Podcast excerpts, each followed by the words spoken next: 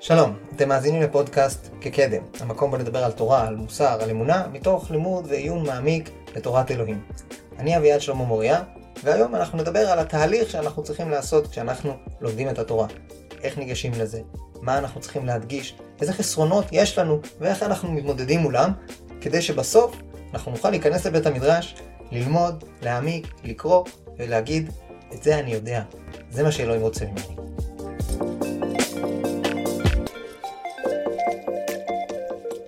בתור התחלה חשוב לומר שכשאני מדבר על לימוד תורה, אני מדבר על חמישה חומשי תורה. אני מדבר על התורה שניתנה בסיני, אני נות... מדבר על התורה שנמצאת לנו בארון הקודש, מבראשית ועד דברים.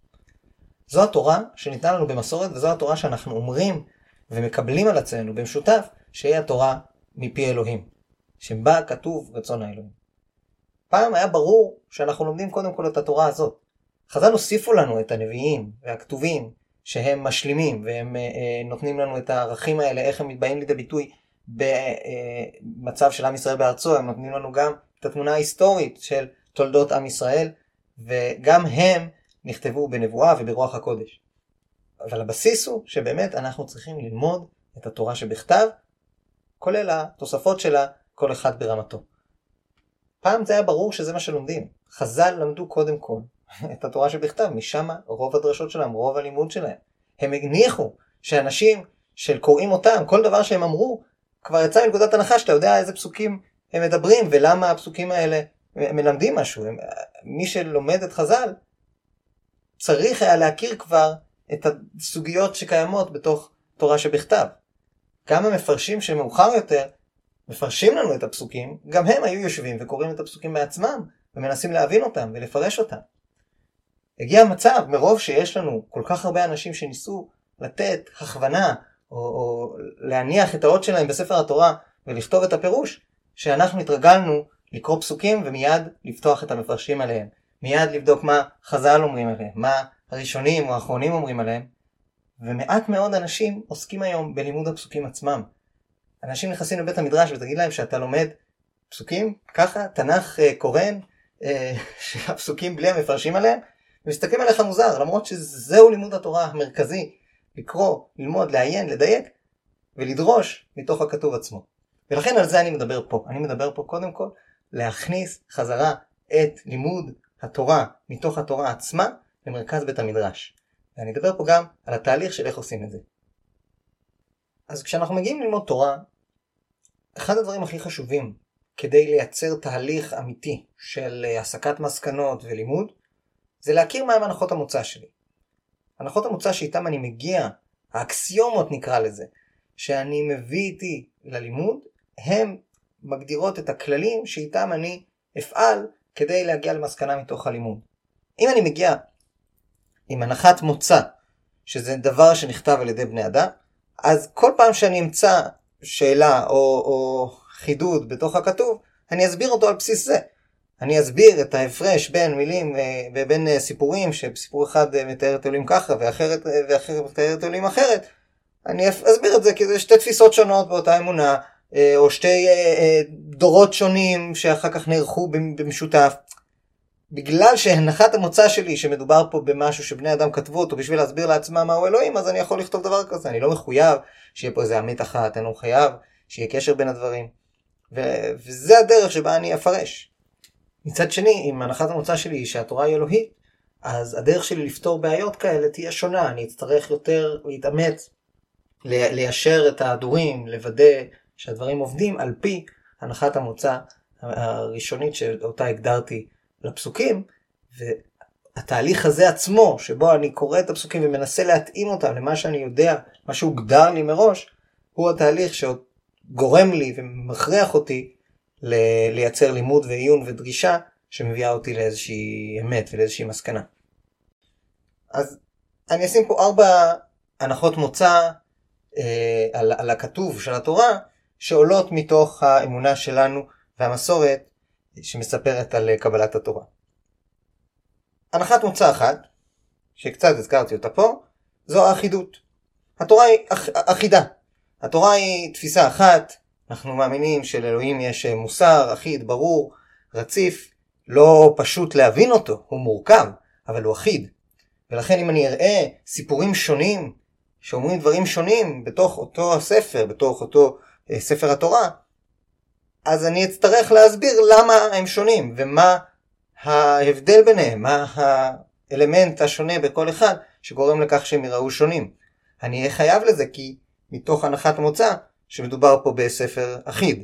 אני אצפה שיה, שתהיה עקביות מסוימת בצורה שבה מציירים את, ה, את תפיסת האדם ומציירים את אלוהים ואת המוסר של טוב ורע ותמיד אני אבדוק האם הדברים אה, מסתדרים. יותר מזה, מתוקף אחידות התורה קל לי הרבה יותר ללמוד ממקום אחד למקום אחר.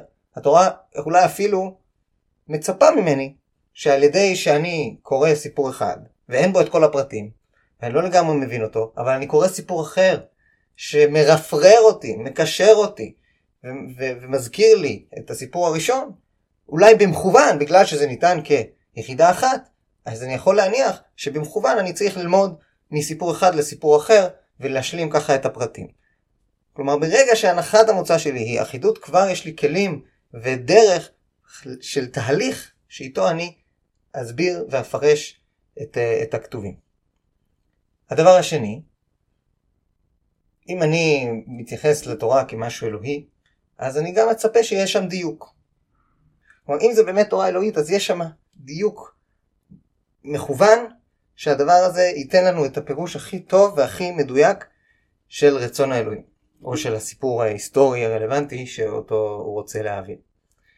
אמ, ולכן אני אצפה שכל מילה תהיה במקום, וכל בחירה של מילה, דווקא המילה הזאת ולא המילה האחרת, תהיה במקום, וכל ניסוח של, של שם שיהיה כתוב ככה או אחרת, או פעם לכתוב אותו, לכנות אותו ככה ופעם לכנות אותו משהו אחר, וכן להזכיר שוב ושוב את המידע הזה, או לא להזכיר את המידע הזה, כל דבר כזה, אם אני מניח שהתורה אלוהית, אז אני גם מניח שאני מחויב לשים לב לדקויות האלה ולתת להם משמעות.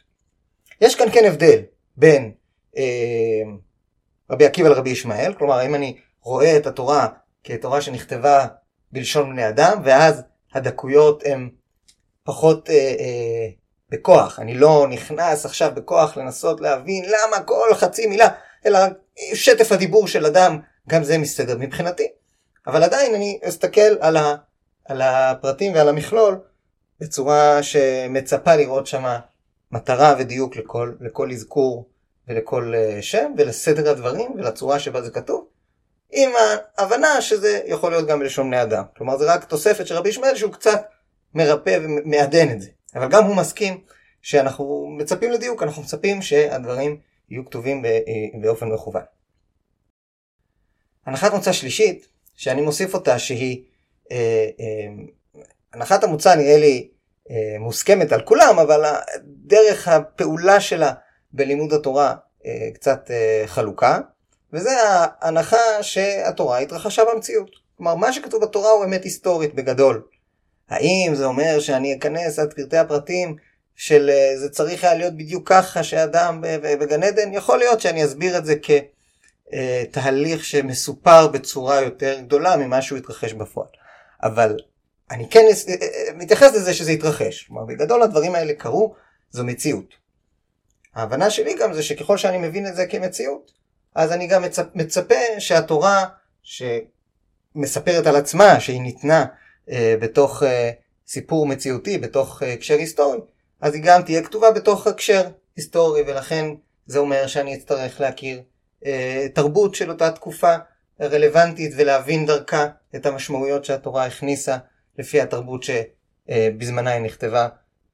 שזה אומר שאני רוצה להבין איך התורה התרחשה בפועל, אני רוצה לראות שזה מתאפשר, שזה מתחבר ומתכתב עם המציאות כמו שאני מכיר אותה, או כמו שאני מכיר אותה מהתקופה ההיא. גם אם מדובר פה על ניסים, אז במקומות שבו, בהם זה לא ניסים, שאני אראה שזה מתחבר, וגם את הניסים אני רוצה להבין איך מתואר הנס, מה בדיוק התרחש, מה האנשים ראו, מה קרה בפועל, זה קריטי גם לאמת את זה מול, אה, מול אה, מציאות. אה, וגם כמובן להכיר את, ה, את המבנה, לדמיין את זה בפועל, לראות את הסיפור כסיפור ולא רק כמשל. הנחת מוצא אחרונה, שהיא אה, בעצם יוצרת לנו מטרה לתהליך, זה ההבנה שהתורה היא אה, באה עם מסר, שיש מטרה, שיש רצון להעביר פה איזשהו ידע ומסר ומוסר מסוים, אה, ולא סתם מוסר, מוסר גם שהוא טוב. אני מצפה שהת... שהתורה האלוהית תגיד לי באמת מהו הדבר הנכון, מהי האמת, מהו המוסר הטוב של העולם. כלומר, אם אני רואה שהמוסר שלי שונה מהמוסר של התורה, לכאורה, אז או, או שלא הבנתי נכון את הסיפור של מוסר התורה, או שאני צריך לשנות קצת את הגדרות המוסר שלי, ועדיין שזה יישב על הלב. ולכן, אני מאמין שגם פה יש פה תהליך שמחייב אותנו ונותן לנו כלים למדוד ולבחון את מה שאנחנו קוראים uh, בתוך התורה.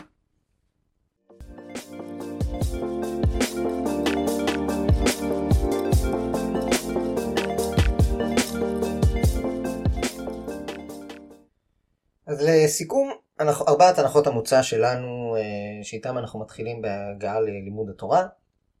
התורה היא אחידה, יש לה מסר אחד אחיד שעובד בכל חמשת החומשים. התורה היא מדויקת, היא נכתבה במטרה מסוימת, אה, וכל אה, פרט שבה אה, בא להגיד משהו. התורה היא התרחשה, היא מציאותית, ולכן אני גם מחפש לה התרחשות במציאות, ואני גם אפרש אותה על פי ההבנה של הסיטואציה שאותה היא מספרת. וארבע, בסוף יש לתורה מוסר, אנחנו מאמינים שאלוהים הוא האמת, הוא המוסר, ולכן אנחנו יכולים לשאוב מזה דברים שבאמת אמורים לתת לי אמיתות ולכוון אותי בדרך החיים. מתוך אה, ארבעת הנחות המוצא האלה, על בסיסם, אני צריך לבנות ארבע כישורים שהם אה, נדרשים כדי לפרש ולבחון את הכתוב בתורה. ראשית כל אנחנו חייבים בקיאות. חייבים להכיר את התורה כמכלול. אם בן אדם שואל אותי איך להתחיל ללמוד תורה, קודם כל תתחיל לקרוא. כמובן, להכיר עברית, להכיר, אה, להבין את השפה, אבל להתחיל לקרוא, לקרוא, לקרוא, לקרוא, לקרוא, לקרוא ולהכיר. להתחיל לעשות אה, שניים מקו אחד תרגום, או כל שיטה אחרת, ולקרוא את הדברים בפועל בפנים. להבין את הפסוקים, לשים לב אליהם, לראות את סדר הכתוב. אז זה נכון שאנחנו נכיר את, את מסגרת הסיפור, ולא בהכרח עדיין נדע את כל העומק ואת כל הפרטים, אבל ברגע שקראנו אנחנו כבר, יש לנו תמונה של הכתוב בספר התורה. וכשיש לנו את התמונה הזאת ואנחנו כבר מתחילים לראות אותה, אז זה ייתן לנו אחר כך את הכלים לחיבורים ולהקשרים שקשורים לאחידות הטקסט. כן, אם אני רואה שהכל דבר אחד, אז אני חייב בקיאות כדי שאני אדע להשלים פערים ולחבר בין, אה, בין המסרים. אמ, יחד עם הבקיאות, אני צריך גם לחוות את הסיפור. חשוב שכשאנחנו קוראים את התורה, אנחנו צריכים לחיות אותה, אנחנו צריכים להאמין בה, אנחנו צריכים אה, אה, אה, להפוך אותה למציאות מול עינינו, לדמיין אותה. במיוחד היום שאנחנו בארץ ישראל, אנחנו יכולים גם לראות אה, דברים שקשורים לאזור שלנו בעיניים. יש לנו ארכיאולוגיה שאפשר דרכה להכיר את סגנון החיים ולנסות לדמיין מהו שער העיר ואיך נראה הבית שעל החומה ואנחנו רוצים להכיר את הסיטואציות האלה אל מול ההתרחשות שלהם בפועל וגם לדמיין פה ושם, לדמיין את הסיפור ולשאול שאלות. רגע, אם הסיפור קרה ככה, אז משהו חסר לי, או למה לא כתוב לי הדבר הזה והזה. ורגע, איפה נעלמו האנשים האלה? הם היו פה בתחילת הסיפור, ופתאום הפרשה, הכתוב, מתעלם מהם. אז לשים לב להתרחשות, לדמיין אותה, לחיות אותה. לדעתי, כשאנחנו רוצים לחיות את הסיפור, אז זה דורש מאיתנו גם אה, אה, את היכולת אה, להקליל אותו, ולספר לנו לעצמנו אותו בצורה יותר אה, פרוזאית, ואולי אה, אה, אה, לצחוק איתו קצת, להכין ממים על הסיפור. ברגע שהסיפור הוא, הוא משמעותי לי, הוא אמיתי בעיניי, הוא נראה בעיניי אמיתי, אני יכול אה, יותר אה, אה, להבין אותו ולראות את, את הדברים ופתאום לשים לב להקשרים ולמשמעויות של הדברים שהם יושבים בתוך הקשר סיפורי, כשלדמויות יש גם אה, אה, רגשות ורצונות ואיך זה משפיע על הבנת הסיטואציה. אה, במובן הזה אני כמובן חסיד של הרב יעקב מדן, מאשימים אותו במה שנקרא תנ"ך בגובה העיניים. אז חשוב לי להגיד, התנ"ך בגובה העיניים לא אומר שאני מסתכל על אה, דמויות כפחות אה, אה, צדיקות, פחות גדולות, אלא רק אומר שאני, שאני מרשה להם להיות מציאותיות, שאני מרשה להם להיות משהו שקיים בתוך העולם הזה. הרי העולם הזה, כמה שנספר לעצמנו שאולי היסטורית השתנו הצבעים, העולם היה הרבה יותר אה, פלאי, בסוף אנחנו, את העולם הזה אנחנו מכירים מה שאנחנו רואים מול עינינו. אה, אם אתה תספר לי על עולם אחר שהיה פעם, שהיה פלאי יותר, זה כבר לא העולם הזה, זה העולם של העבר. העולם הזה, אם אני מאמין שבאמת התורה רלוונטית וקשורה וקיימת בעולם הזה, אז אני צריך לדמיין אותה בתוך עיניים של העולם הזה. ואם העולם, אם התנ"ך יהיה בגובה השמיים, אני לא, לא אוכל לקרוא אותו, לא אוכל לראות ממנו כלום, וכמובן לא, לא ללמוד ממנו דבר. אה, ולכן אם אני רואה סיפורים שמספרים לי על האדם, אני אדמיין את האדם קודם כל, ואיך איך החלק שלו בסיפור בא לידי ביטוי בצורה חווייתית. ככל שאנחנו מקרבים את הסיפור ומבינים אותו בתוך המציאות כמו שאנחנו, כמו שאנחנו רואים אותה, ככה הוא הופך להיות יותר אמיתי, ככה הוא, הוא, הוא הופך למוחש, ככה פתאום קריאת התורה הופכת לעוד יותר מדויקת, כי אנחנו, אנחנו מבינים בתוך איזה הקשר נכתבה ומה היא מנסה להגיד.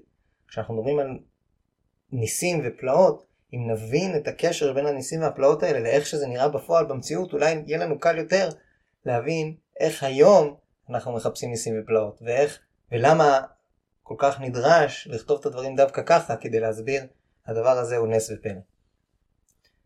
כמובן שיש שלב אחרי זה, אחרי שאנחנו מכירים, יש לנו בקיאות, אחרי שכבר שמנו לב להתרחשות וקצת התחלנו לחוש אותה, להכיר אותה, להכיר גם את הסביבה והארכיאולוגיה, ולשאול גם שאלות על ההתרחשות, אז מגיע הרגע שבו אנחנו מתחילים לדקדק בתוך הפסוק, בתוך הכתובים. זה אומר לפתוח פרשייה מסוימת ולהתחיל לקרוא אותה ממש מילה במילה, לשים לב לכל מילה, לשים לב איך היא מתחברת לסיפור כמו שאני חושב שאני הכרתי אותו, לדייק למה המילה הזאת ולא המילה אחרת, למה הפרט הזה מופיע, למה הפרט הזה לא מופיע. ולשים לב גם שיש אולי משהו במבנה הטקסטואלי שבא לתת לי מסר אחר. צריך להבין, כשמגיעים לשלב הזה, שבסוף מה שיש לי בתורה עם כל אה, הקדמות וכל זה, בסוף התורה היא דיו על קלף. מה שיש בדיו על הקלף, זו התורה. יכול להיות שפה ושם הקלף הוא גם חלק חשוב בגלל ההפרשים בין הפרשיות, אה, שגם זה צריך לשים לב, אבל בסוף התורה היא, היא מבנה של טקסט. ואם אני לא יודע לקרוא את הטקסט ולראות אותו בתור, בתור, בתור ה, ה, האומנות הזאת שאני מנסה להסתכל עליה, וממנו להוציא את האמת, אז, אה, אז אני לא באמת אדע להגיד מה התורה עצמה אומרת. אני יכול להגיד, אם הסיפור היה כזה כמו ששמעתי בגן, אז המסר היה כזה. אבל כדי באמת להבין את המסר, אני צריך לראות מה שיש לי על הקלף בספר התורה, ולראות באמת את המילים עצמן. כי אלה הם המילים שמכוונות אותי. ולכן אם אני רואה את הסיפור ואני קורא מתוך, מתוך הפסוקים עצמם את המילים ומדייק מה כן כתוב לי, מה נאמר לי, מה, מה המסר של מה שנאמר לי, איפה זה מרפרר אותי, למה זה מחבר אותי, ולמה זה כתוב ככה ולא אחרת, ואיך איך, uh, סדר הפסוקים אולי אפילו ייצר לי משהו שהוא פחות סיפורי ויותר טקסטואלי. יש מקומות שאנחנו נמצא בכתוב, כמו שהפרשנים אוהבים לדבר על מוקדם ומאוחר בתורה. השפה היא פחות עניין של מוקדם ומאוחר בתורה, כמו שזה עניין של איך התורה בנויה מצד, מצד הפרשיות שלה. הרי כשאנחנו עוברים מספר שמות לספר ויקרא ולספר במדבר, אנחנו רואים שמבחינה כרונולוגית זה לא הסיפור, אין פה עניין של שלוש חומשים של פרקים בס... ב... ב... בסדרה. יש פה עניין של נושאים מסוימים הוכנסו לספר אחד, נושאים אחרים הוכנסו לספר אחר. דרך החלוקה הזאת לנושאים, התורה רוצה להעביר לי מסר שהוא יותר מרוכז, יותר ממוקד, יותר מדויק. אמ, ופה אנחנו מגיעים לחלק של המסר, כי ברגע שאני מבין את זה, אני מבין שכל הדיוקים שאני אמצא בטקסט, ואני אשים לב שדווקא זה כתוב ולא זה כתוב, ואני אחפש את, ה, את המבנים, הם באים להגיד לי מסר, ואז אני אתחיל להבין, רגע, אז מה זה באמת אומר? מה, מה, מה הגעתי למסקנה פה? אז למה זה נכתב ככה ולא אחרת? למה בעצם כל הדיוקים שמצאתי, השאלות ששאלתי על, ה, על הסיפור, החיבורים למקומות אחרים בתורה, דרך הבקיאות והאח... ש... שאומרת, הדבר הזה אחיד ולכן חייב להיות קשר, פתאום אני אגיד, אוקיי, רגע, יש פה מסר, מסר אחיד, יש פה משהו שאני יכול ללמוד, למה, למה הפרשייה הזאת נכתבה לי ולמה היא נכתבה דווקא כך. אז זה השלב שאחרי שאני אה, מכיר ולומד, אני אתחיל לקבל קצת מושג על מה שהתורה רוצה להגיד לי.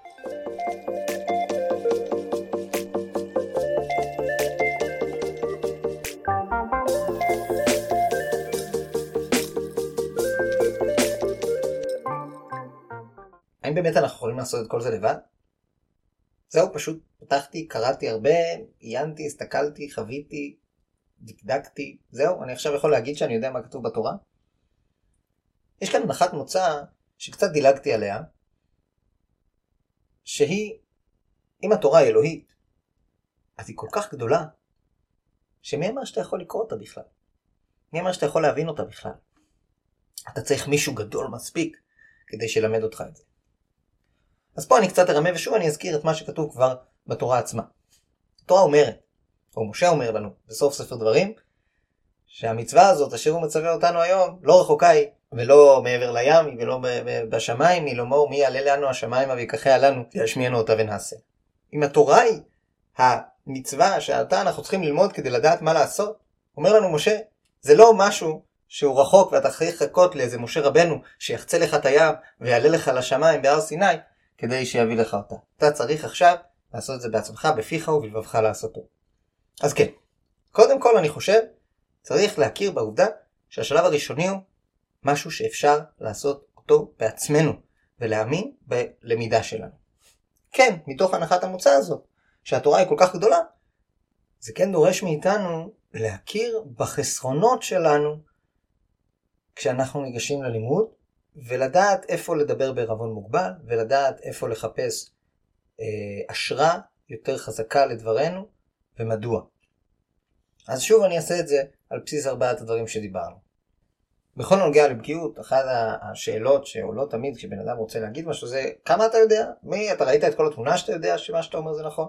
ובאמת, קשה לנו, האנשים הרגילים, אפילו אלה שיושבים בבית המדרש, להגיד שאנחנו יודעים את התורה כולה בעל פה, ויודעים בדיוק כל דבר, איפה הוא יושב, ולראות את כל, את כל המכלול, וכשאנחנו אומרים משהו אנחנו רואים שהוא מסתדר בכל... אה, שהוא מסדר את כל תפיסת התורה בבת אחת.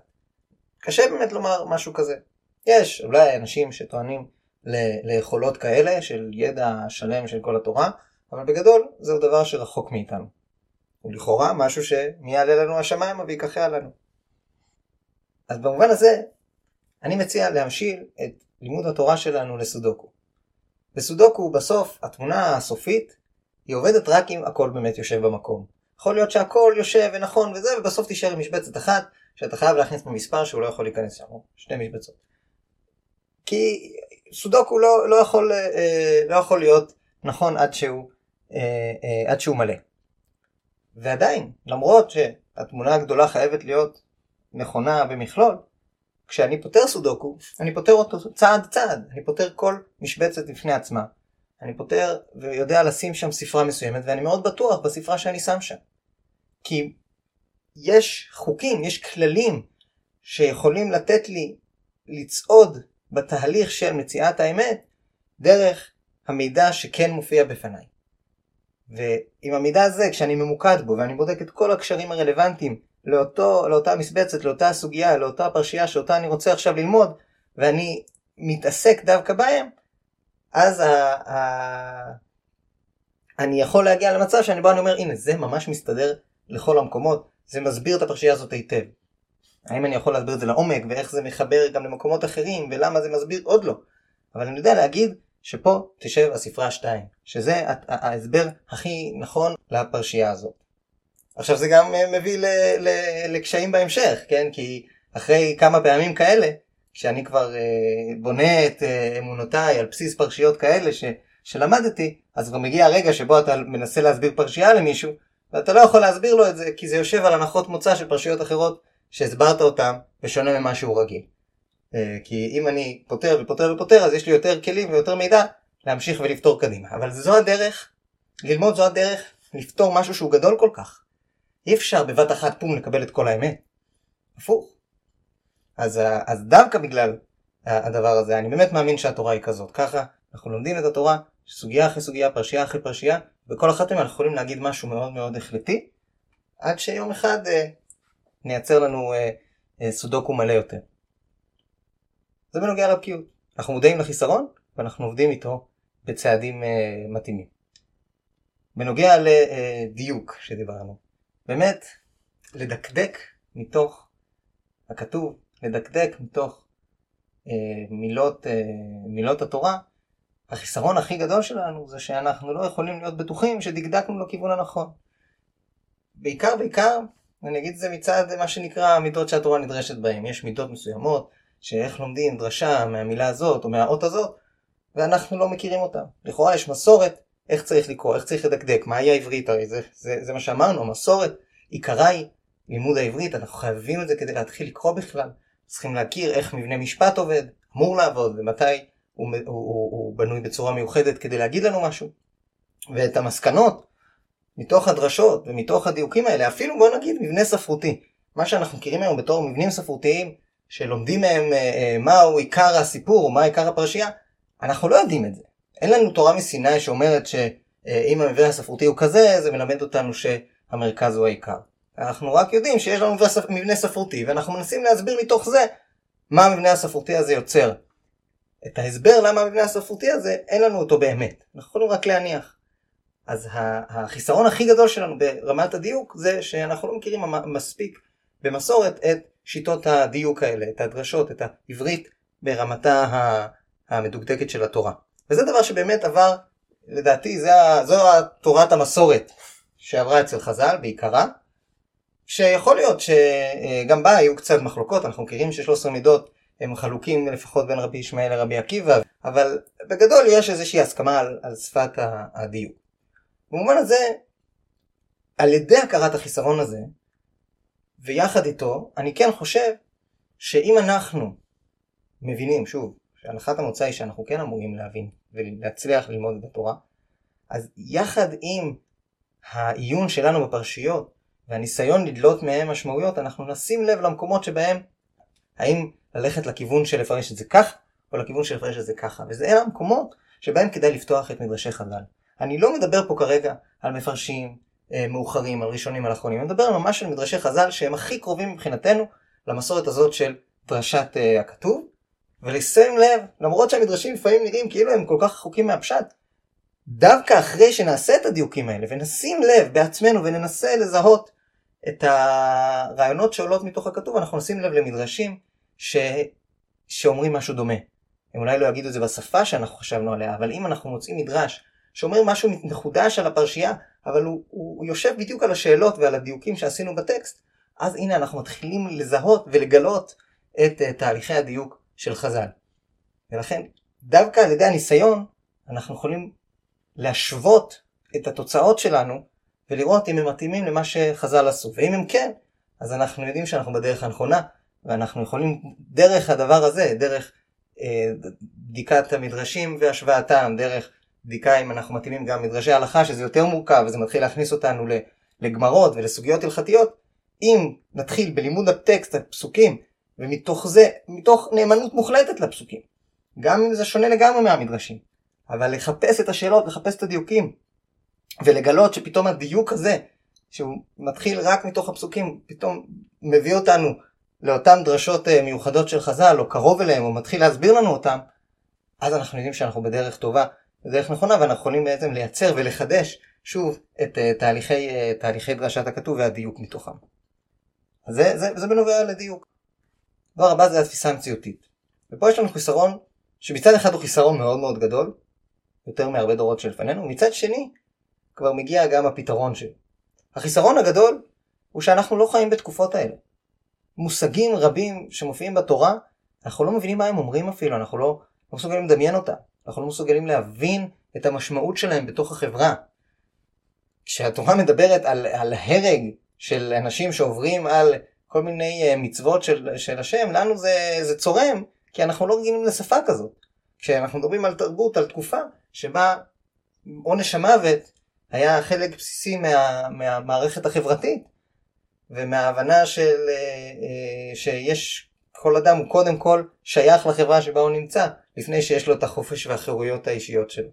אז אנחנו לא מבינים את זה באותה צורה.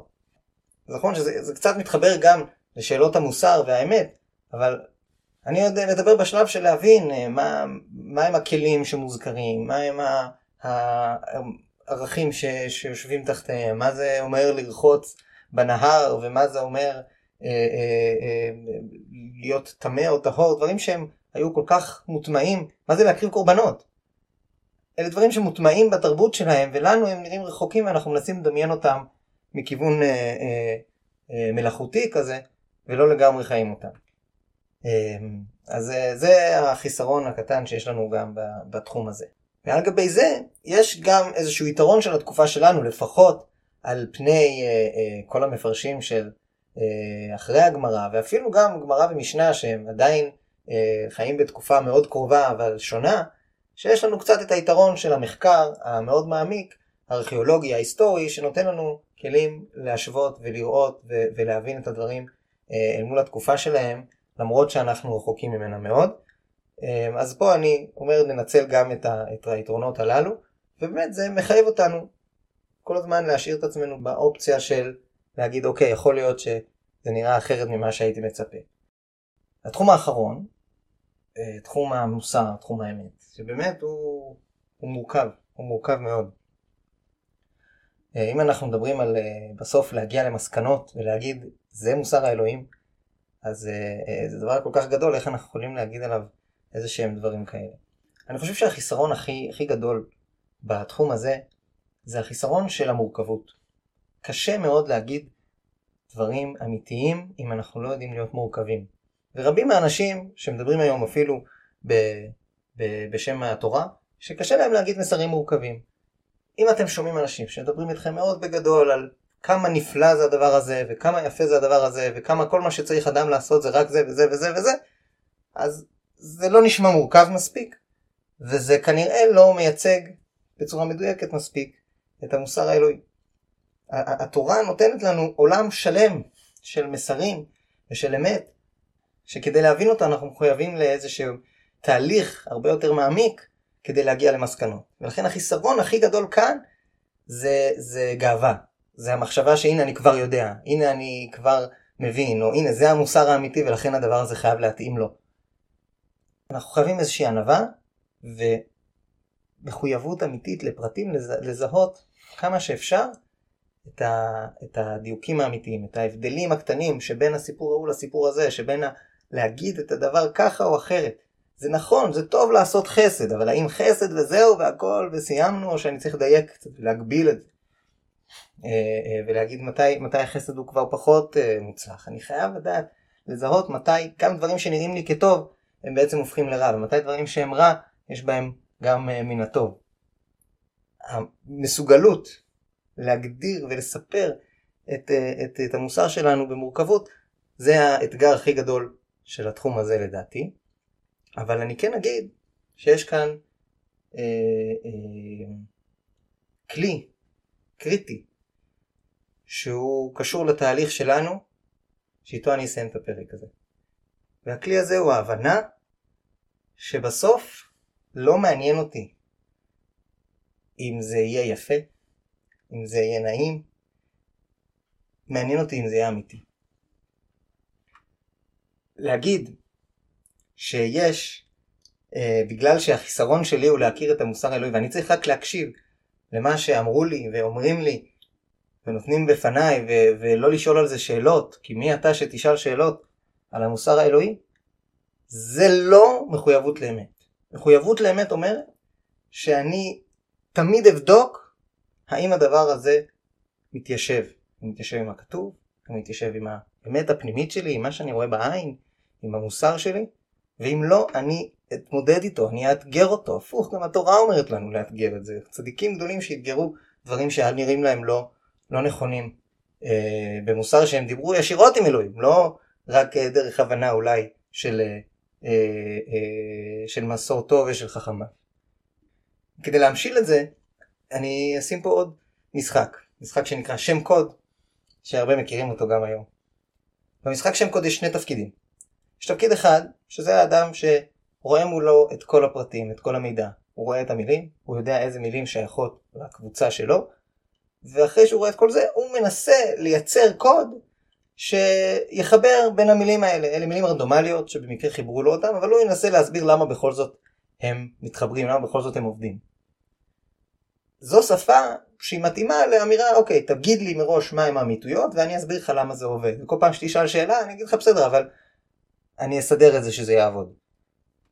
זו שפה שאפשר למצוא היום הרבה שככה לומדים תורה. מחפשים את כל המידע שכבר אומרים להם שהוא המידע ההכרחי, וברגע שאני אסביר אותו בצורה יפה אני אחבר בין הדברים, זה יהיה אה, טוב. אבל באמת, האדם שעושה את התפקיד הזה, אין לו נכון ולא נכון. יש לו אולי מוצלח יותר, מוצלח פחות, הוא מנסה שהאדם בצד השני יבין אותו, ולכן כדאי שהוא גם יקשיב לו ו- ויכוון את הפרשנויות שלו אליו, אבל בסוף, אם הוא מצא פרשנות שמחברת בין המילים, זה לא לא נכון. בצד השני, בצד השני יושב מישהו שזה הרבה יותר קשה לו. בצד השני יושב מישהו שמקבל את הקוד, והוא צריך להבין למה התכוון המשורר שהגדיר לו את הקוד הזה, ואיזה מילים הוא רצה לחבר. הוא צריך עכשיו ללחוץ על המילים שעל הלוח, ולהגיד, אלה המילים שהקוד הזה מכוון אליהם. ואצלו אין משמעות לכמה יפה הוא חיבר ביניהם. הוא ימצא הסברים יפהפיים לקשר בין הקוד שהוא קיבל לבין המילים שעליהם הוא הצביע. אם אלה לא המילים שאליהם התכוונו, אם זה לא ההסבר שאליו התכוונו, אז הוא הפסיד. כמה שהוא יעשה אה, אה, אה, דרשות ו, וכוונות ויגיד זה עובד, זה יפה, זה מסתדר, אם זה לא המילים שאליהם הוא היה צריך להצביע, אז הוא לא נוגע באמת. ואדרבה, הוא יכול אפילו לגעת במה שנקרא מתנקש ולהפסיד את כל המשחק. אם אני לומד תורה, בתור האדם השני, לא בתור רב המרגלים, אלא בתור הסוכן שמנסה להבין את דברי רב המרגלים, את דברי רבנו משה ואת דברי אלוהים, ולהבין לאיזה מצוות הוא רצה שנכוון, לאיזה מעשים הוא רצה שנעשה, איזה רעיונות וערכים הוא רצה שנדגיש, ואיזה צורה, אז אני מחויב לאמת. אני מחויב כל הזמן למדוד את עצמי בכוונה עצומה, לראות האם זה באמת יושב הכי הכי טוב והכי מדויק למה שאלוהים רצה. ופה אני כבר אצטרך להיכנס למורכבויות, להגיד האם זה מורכב מספיק, האם זה, זה מתאים גם במקום הזה. רק כשדברים יהיו מתאימים באמת, אז אני אוכל להגיד הנה, על זה אני לוחץ, זה המעשה שאני עושה. אז אה, זהו, זה היה הפרק הזה, דיברנו פה על האופן שבו אני ניגש כשאני רוצה ללמוד תורה, מה העקרונות של התהליך, שאיתו אני מגיע למסקנות מתוך לימוד התורה. זו שפה כללית, זה רעיון uh, שצריך עדיין לרדת uh, לפרטי הפרטים ולעשות את זה בפועל, וזה אני מקווה לעשות uh, במהלך פרקים נוספים הבאים, להיכנס לפרשיות מסוימות, לתת פירושים, לתת רעיונות, מתוך לימוד שכזה, בתוך התורה שבכתב. אתם מוזמנים להגיב, לענות, לשאול שאלות, להציע דברים שאתם רוצים לדבר עליהם. אני אשמח מאוד לשמוע במייל ובדף הפייסבוק. לימוד פורה.